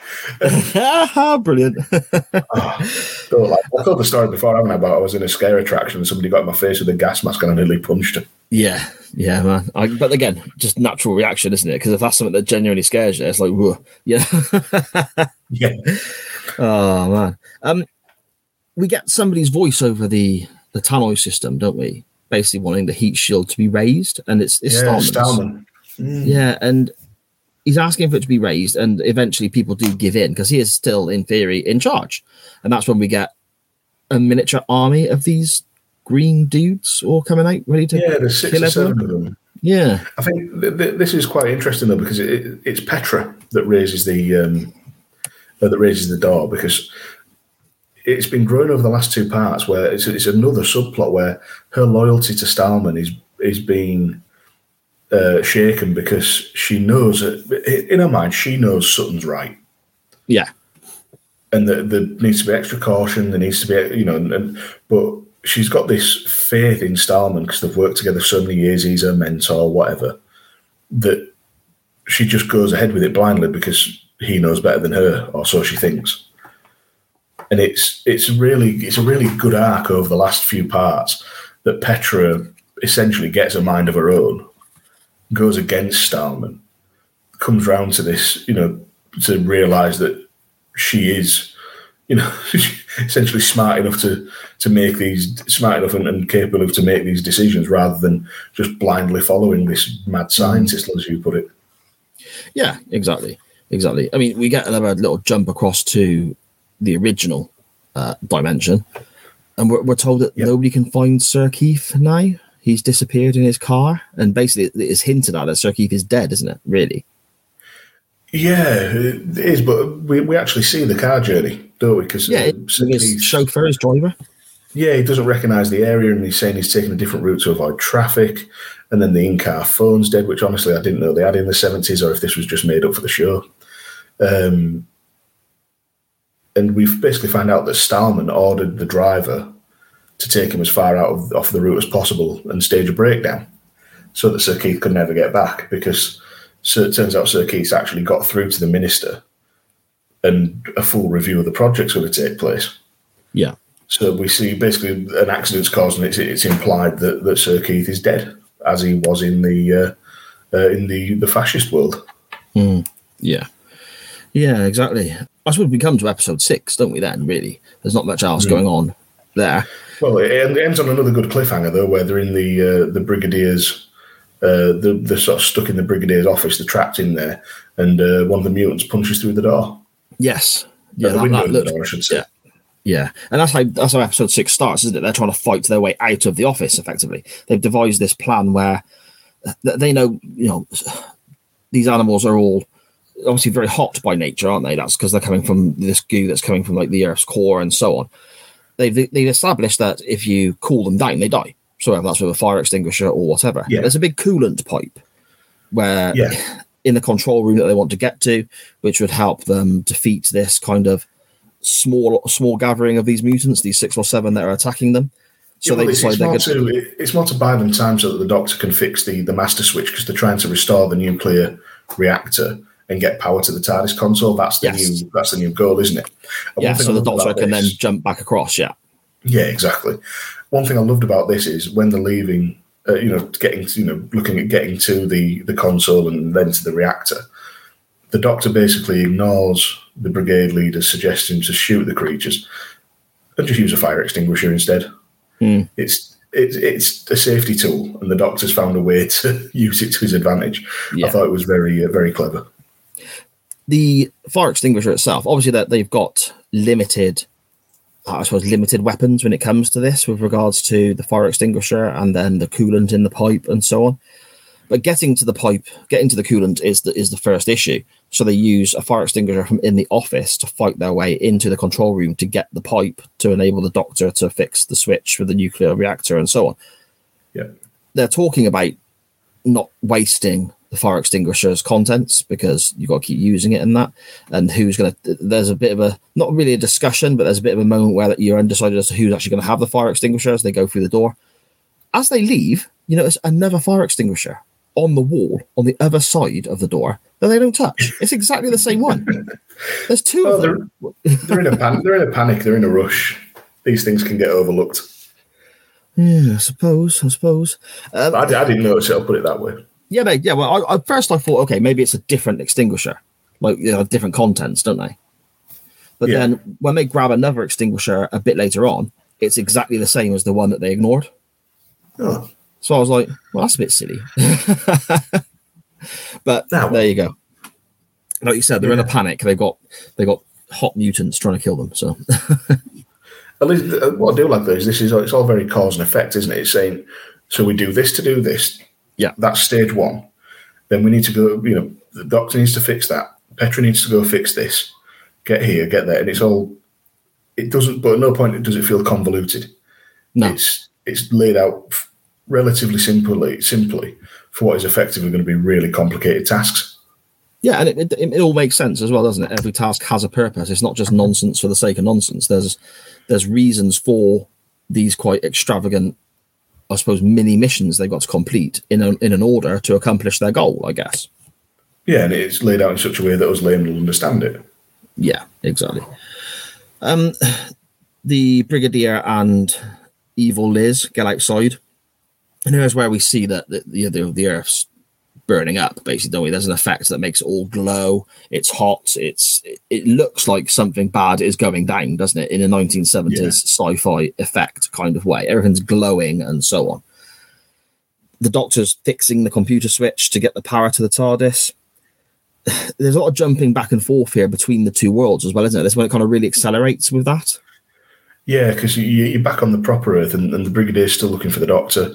Stahlman's refusing to go see him, and you get sort of an, indication that the Brigadier can be quite. Well, you, you get his full military side coming out when he, he, Yes. he just yells at Benton, "A chance to use your initiative, Sergeant. You know, carry him if you have to." just Yeah. to get started I in liked his that. office. Yeah, I did. Um, Liz is still in the shed trying to, you know, fiddle with the controls and you know, trying to find a way to to get the doctor back. She gets a visit from Sutton, who's sort of he knows something's going on, hmm. but he doesn't know what it is. But again, it's I've got a full paragraph here of the of the conversation they have that didn't necessarily weird need to me. be in that many. Yeah, they, they were dancing around it, and it was all very awkward. It, but it was two people who don't know each other trying to ask hmm. about. You know, he's trying to ask, not directly ask about why the doctor's disappeared, but he's still trying to coax her into into admitting what's going on. Yeah, So it was it was very odd, but it's Yeah. again He it's came sort of, across- it's side it's sides being it's sides being developed, isn't it? Like every basically everybody else versus Stahlman.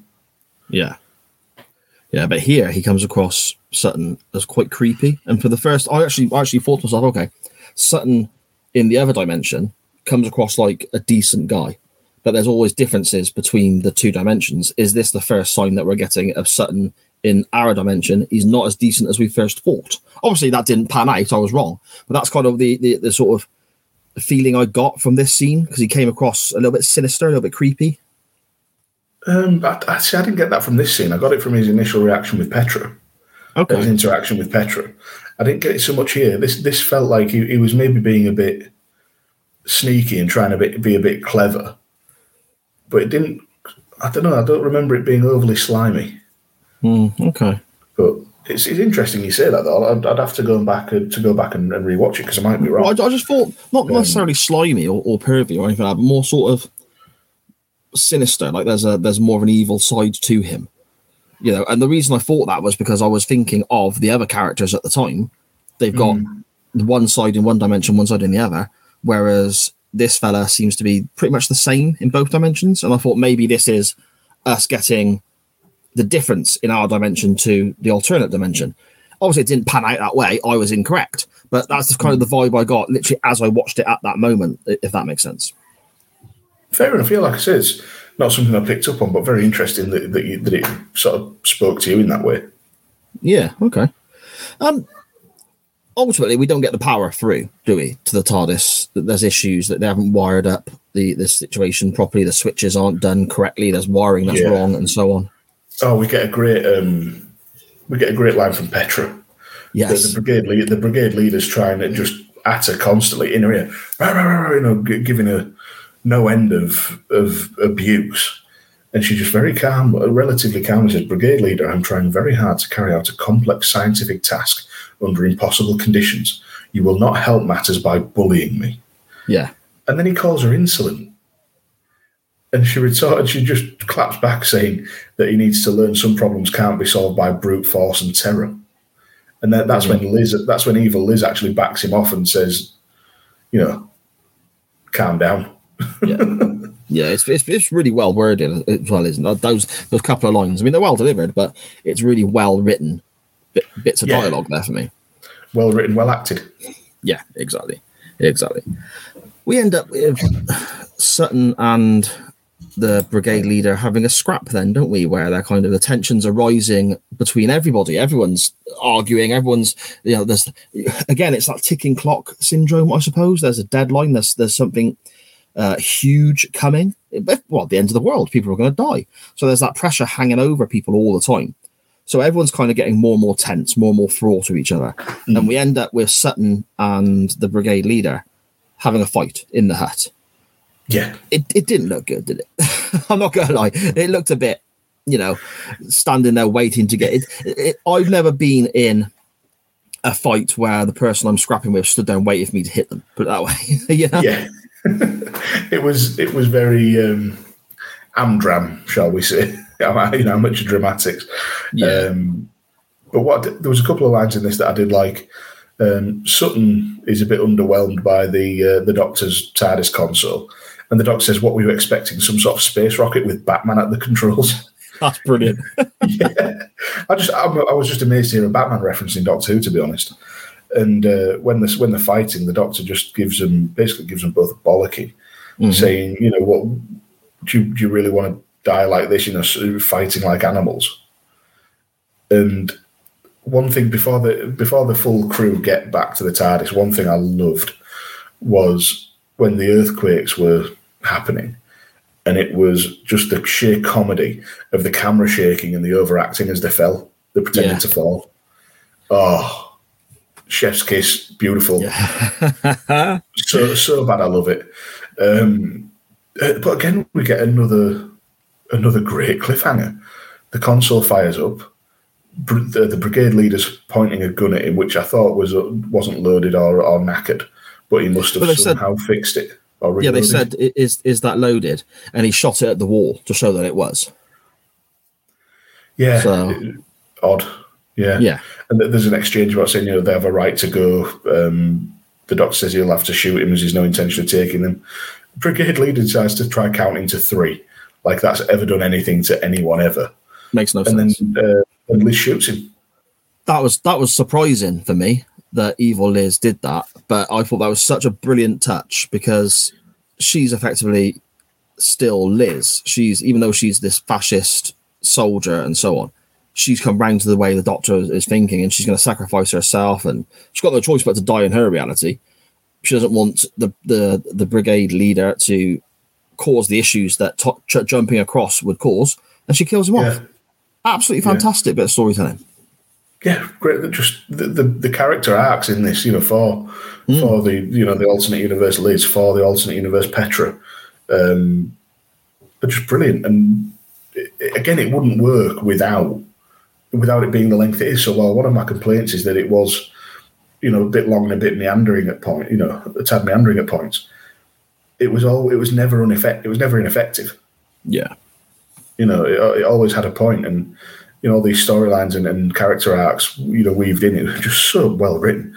But one thing I love is there's explosions as the TARDIS dematerializes. Um, you've got sort of stock footage of people screaming and fleeing, and then you've got the green screen at the door of the hut and the lava Yeah. coming towards it. Superb wee woo beep boop. Yeah. I will have nothing said against seventies against what is now considered terrible seventies green screen. oh, mate, I enjoyed that. I got a kick out of that. Yeah, just but they're just stood there just waiting for it to hit the hit the hut. Yeah. Well, they can't like- go anywhere, can they? They're, they're done. Yeah, the yeah the goose is cooked, so to speak. The But doctor's shouting about it being too erratic as well for him to. Uh, everything's too erratic for him to actually take off, I guess. And, and that's kind of the, the, the cliffhanger at the end of the episode, isn't it? Yeah, another great cliffhanger. You don't know if the doctor's fully gone. The lava's closing in. Is it too late?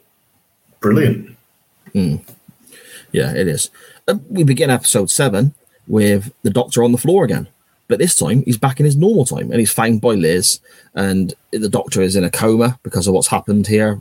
Obviously, body's gone into shock, I guess. Yeah. And he's effectively now on a mission, the doctor, to, to sort of summarize this last this last episode. He's now on a mission to stop what he has seen in the alternate dimension happening in his real dimension, which is a few hours behind. That- That's Yeah. basically the gist of it, Dan, isn't it? Yeah, I think he lands back, and there's about I think it's about three hours left or something like that. So he's he's effectively got to the point, or roughly the same point as he got to the previous universe. Yeah. you know, not not a lot of time left. Um, Stahlman's ordering more acceleration, and for some reason, throughout this serial, Stahlman decides that calling people cautious old women. Yeah, that does cut quite a bit. Yeah, he keeps saying it. it decided, but he decided it's some form of insult, and it's like, is it? Is it really? Is it really that much of an insult to not want the- to risk to not want to risk blowing yourself up? I, I get in my head like he- he'd be like uh, turning around to the doctor and calling him a cautious old woman, and turning around as he's walking away, just in his mind going, "Yeah, burn! I got him good, didn't I?" You know? Have that, you dickhead! yeah, exactly. yeah, cautious I called you a cautious old woman. What are you going to do about for it? For not wanting to die. And then the doctor will turn around and go, "You're a nitwit. How do you Yeah. like that?" Oh, it all sounds it all sounds a bit playground when you say it like that. Sci-fi banter. oh dear. The doctor he- he's coming round from this coma and he's babbling basically, isn't he? He's, he's trying to explain that the outlet pipe uh, being down is Yeah. going to cause big issues. The brigadier is basically saying, "Well, how does he know this? Because this happened whilst he was in theory away." So straight away, the the, the sort of suggestions the doctor is making has weight to it because he's turned around and talking about things that he'd in theory have no way of knowing about, which can back up the fact that he was where he says he was, so to speak. Yeah, exactly. It's and adding to all this as well, Sutton's raising more concern with the repair work on, on the number two outlet pipe, as the pace the drilling could blow any you know it could blow any minute. Stahlman saying, "No, that's just an excuse to delay," and he's like, "Yes, we need to delay because you're going to blow the place up." Yeah. And the kind of they have just sort of a, a back and forth, and Stahlman suggests he should bugger off. Like, I'm paraphrasing, but suggests he should bugger off like the Doctor, and it all comes to a head with uh, Sutton basically losing his rag and saying, "Well, been paid to be here, but this guy's not listening to what's the point of me being here? Mhm. I may as well leave. But then he, he gets sort of called back by Petra, who's, I think, you know, in this universe gaining a bit of respect for him because the way he stands up to Stahlman. And, and again, it's the similarities in, in the, the alternate universes. Petra knows he's right. Petra knows Sutton's right, but she can't quite get over a, a, a faith in Stahlman. Yeah. Yeah, but they, eventually they, suggest, they do the reversing the vortex thing uh, that we saw in the uh, you know couple. I think it was in the last part or a couple of parts ago. And the one thing that struck me about this episode, uh, this final episode, is how quickly everything got wrapped up. Yeah. Now, I know what you mean. normally, normally that annoys me. In this, I think it was exactly the right call because they spent so much time having the doctor figure out what was happening in the alternate universe that he knows what happened. He knows what he needs to do here, so they can get a speedier resolution. You don't need to go through another potentially another whole part Mm. to get to the end. You know, once he's once he's convinced people to listen to him, it can be done that quickly. He doesn't need another twenty minutes Yeah. just to make it happen. Again, it makes sense, doesn't it? Because he's already done the whole, I suppose, fact finding side of things to find, you know, to, to, to discover what's needed. Doesn't need to go through it again, as you said, Dan. Yeah, exactly. So we, we get the whole, you know, Stahlman mutating more, converting people, and all the rest of the things we saw.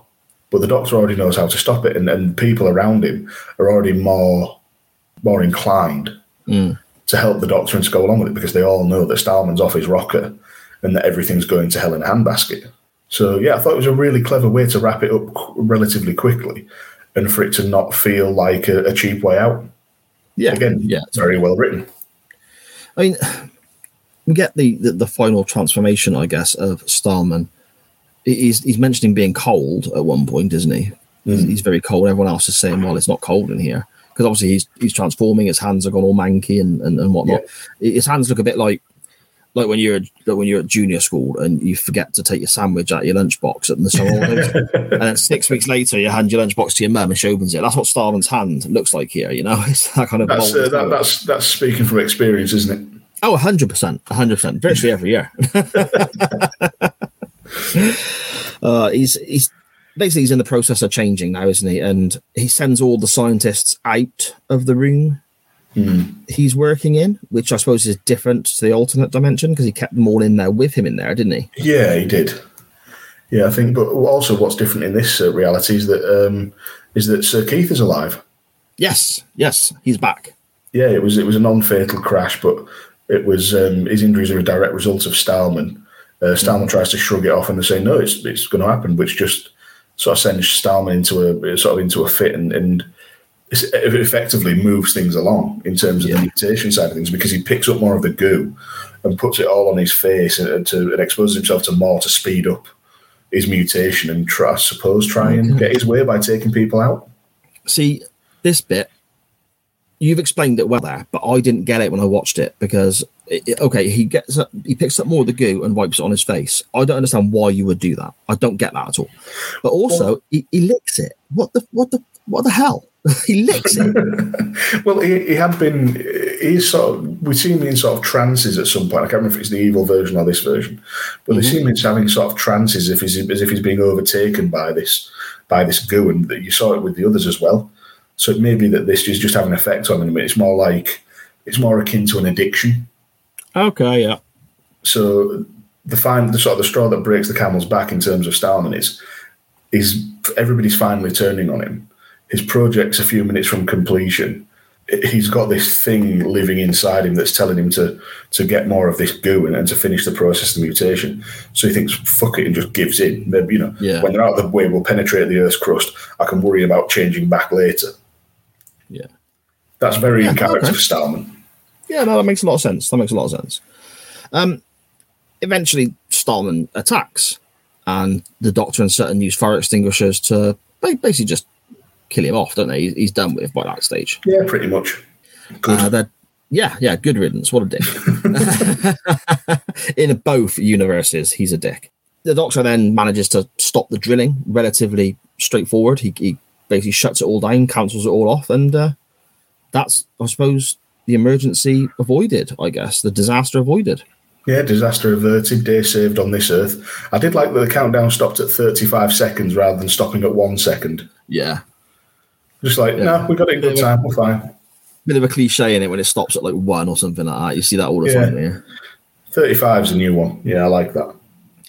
We then we're then back in the doctor's hut. Everyone's kind of happy and chirpy. The project, the drilling project in general, is just being abandoned now. It's being there's an inquest into it, and they're not going to continue the project whatsoever. So that's all been done and dusted with. One last occasion to use the nuclear reactor, though the Doctor has asked for, which he is granted, to try and you know get the TARDIS to the TARDIS console to work.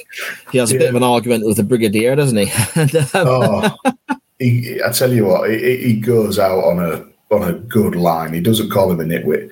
He says to him, Brigadier, there are times where you strongly remind me of your other self. yeah, He says goodbye to Liz and that he'll miss her, but he's had enough of this pompous, self opinionated idiot. Yeah. And he disappears in a flash. Ah. And the, the, and the Brigadier just says, oh, he's a bit touchy, isn't he? Yeah, And like he's asking- oblivious to the fact he's that grumpy. Yeah. And Liz is asking how we'll get on without the doctor. Um, Brigadier's just sort of saying, you know, she's still a unit staff member and doesn't care for her tone, which is qu- quite like the alternate version of himself. Hmm. And she and she just says, I don't care much for yours either. No wonder the doctor cleared off.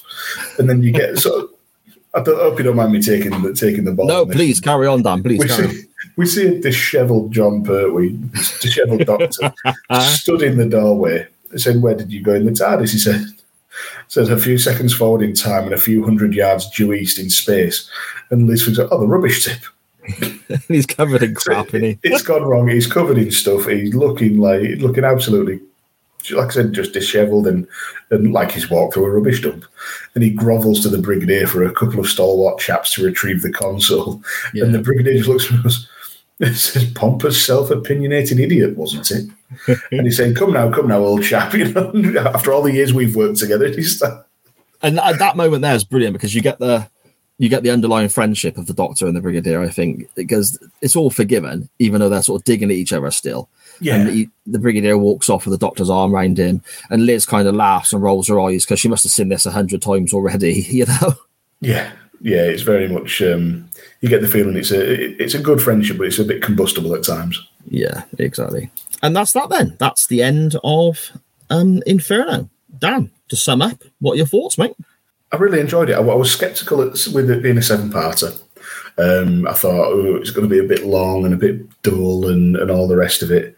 Um, so I went in with fairly low expectations, um, and it knocked it out of the park for me. I, I keep saying well written, well acted, and, and this is Mhm. exactly what it was.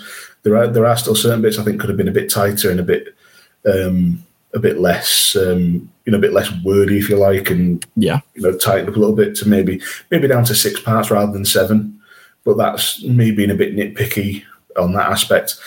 Love Jon Pertwee as the Doctor. I'm, I'm gonna watch more of him. Um, I thought it was fantastic. Um, I like the whole relationship with the Brigadier. I like Liz. I know there are better episodes of Doctor Who in general out there, but I'd give if I was to give it a numerical rating, I'd give this a solid seven out of ten. Okay. Oh, fair enough. I, I kind of have similar feelings going in, in that when I watched the first couple of episodes and then decided this is the Jon Pertwee story I want to put forward, my main concern was that it was going to be a bit long and a bit.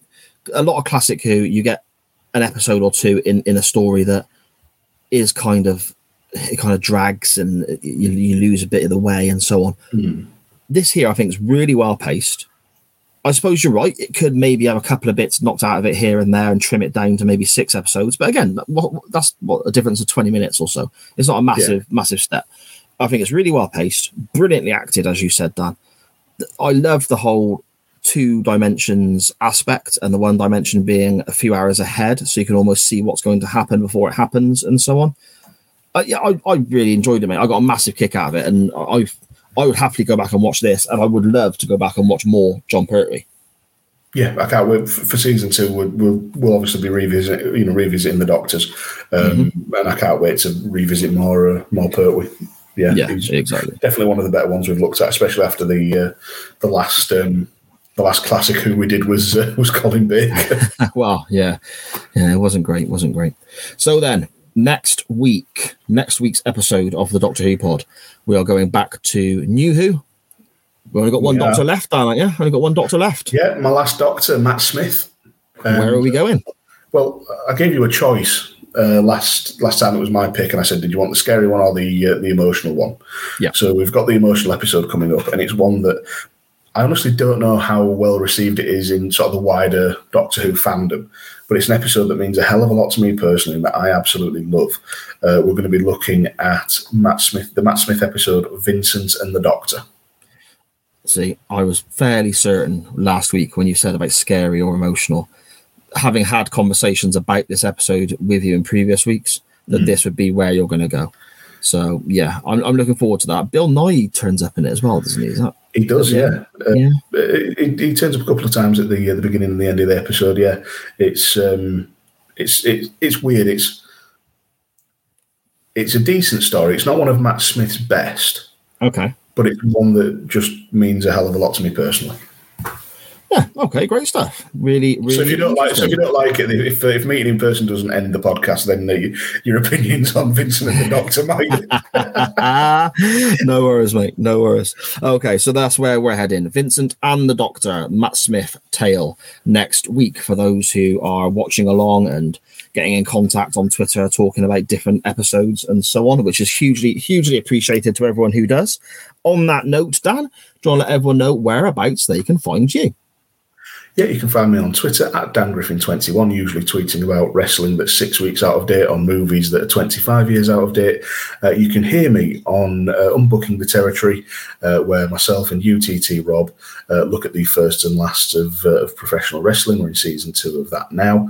Uh, you can also hear us on our side project, Unbooking the Tankatory, uh, where we look at the uh, the ups and downs of the career of Tank Abbott in WCW. That is a niche within a niche within a niche. But if you fancy if you fancy two drunks just enjoying someone punching people in the face, then uh, then co- then pop along. Uh, you can find the, those two podcasts on Twitter at UTT Podcast and at UTT Tank, respectively. And you can also hear us on the That 90s Wrestling podcast playlist, uh, currently on Primetime Conversations. Uh, but there may be, at time of recording, but the uh, there may be some uh, some changes coming up with that uh, in future. That's myself and Rob, and also James, who's sort of the uh, the the leader of that whole thing, and, uh, and and our buddy Mags as well. So yeah, keep an eye out there for uh, for us looking at uh, 90s wrestling pay per views. Awesome stuff. You can find me on Twitter at SJP Words, and also the group you want if you are more likely to use the Book of Face is at SJP, all the shows and info. There you'll find all links and uh, all the information you need to anything I'm involved in, any articles I work on, um, the obviously chain wrestling that's live on a Monday night comes out in a podcast version later in the week. We have Nitro Nights looking at WCW one show at a time, and the waiting room with Benny Mac is back. The first episode came out last week, so season two of Quantum Leap we're looking at there. Have a little look or listen at that. But most importantly, you can follow this show on Facebook and Twitter at the Doctor Who Pod. That's at the DR WHO POD at the Doctor Who Pod for all the information you need about this show here. Dan, I've had a bloody great time, mate, and I'm really looking forward to seeing a bit of Matt Smith, a Doctor Who I think my memory hasn't done any favours to. So it's going to be interesting. He's definitely one whose stories have aged well. I'll put it that way. There was a lot on first view that I wasn't too fond of, but I've gone back and realised actually I was just judging him because he wasn't David Tennant. I think that's what I did. Yeah, The wife loves it. The wife thinks Matt Smith's great. He is. He is great, and uh, like I say, we'll uh, we'll uh, we'll try and convert you. Okay, no problem. Awesome stuff. I'm looking forward to it. I'm looking forward to seeing you in person as well next week to empty a couple of jars and have a little wander around York. Oh, I will get a few flagons down his neck and uh, and see what havoc we can cause. Excellent. Raid, raid like Vikings. And to everybody else, as always, thank you for listening. Bye bye.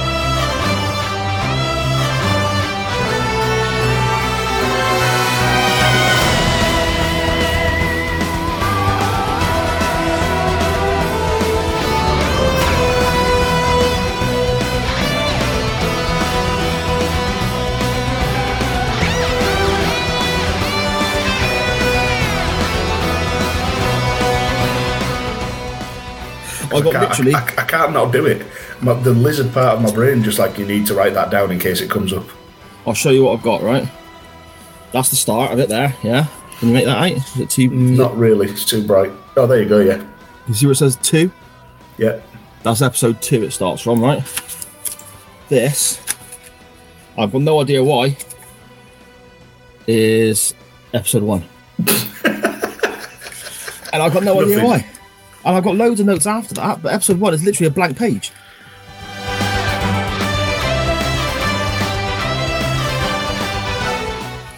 Other stories that we've we've looked at, there's been. Sorry, can you hear that beeping? No. Every now and again, just a little beep. I think the batteries are going in my fire alarm. Yeah, I just said to the wife um, then, because it's one of the few things that we'll sit down and watch together, mm. right? But she she she watches it because I like it. Yeah. She she enjoys it as well, but it's you know if she didn't see it, she wouldn't be gutted. Do you know what I mean? Yeah. So when I, I said to her earlier on, just before I come up here, I said, "Oh, are you going to be watching Doctor Who with me tonight, are you?" And she, her exact words were, "Absolutely fucking not." and I went, "What?" And I was like, I was like really upset. I was like, "What?" And it turns out she thought I meant, "Are you going to be watching like 1970s Doctor Who with me later?" Because I was talking about this recording. So yeah, she don't she don't watch like that. Brilliant. that's uh, that's true love for you.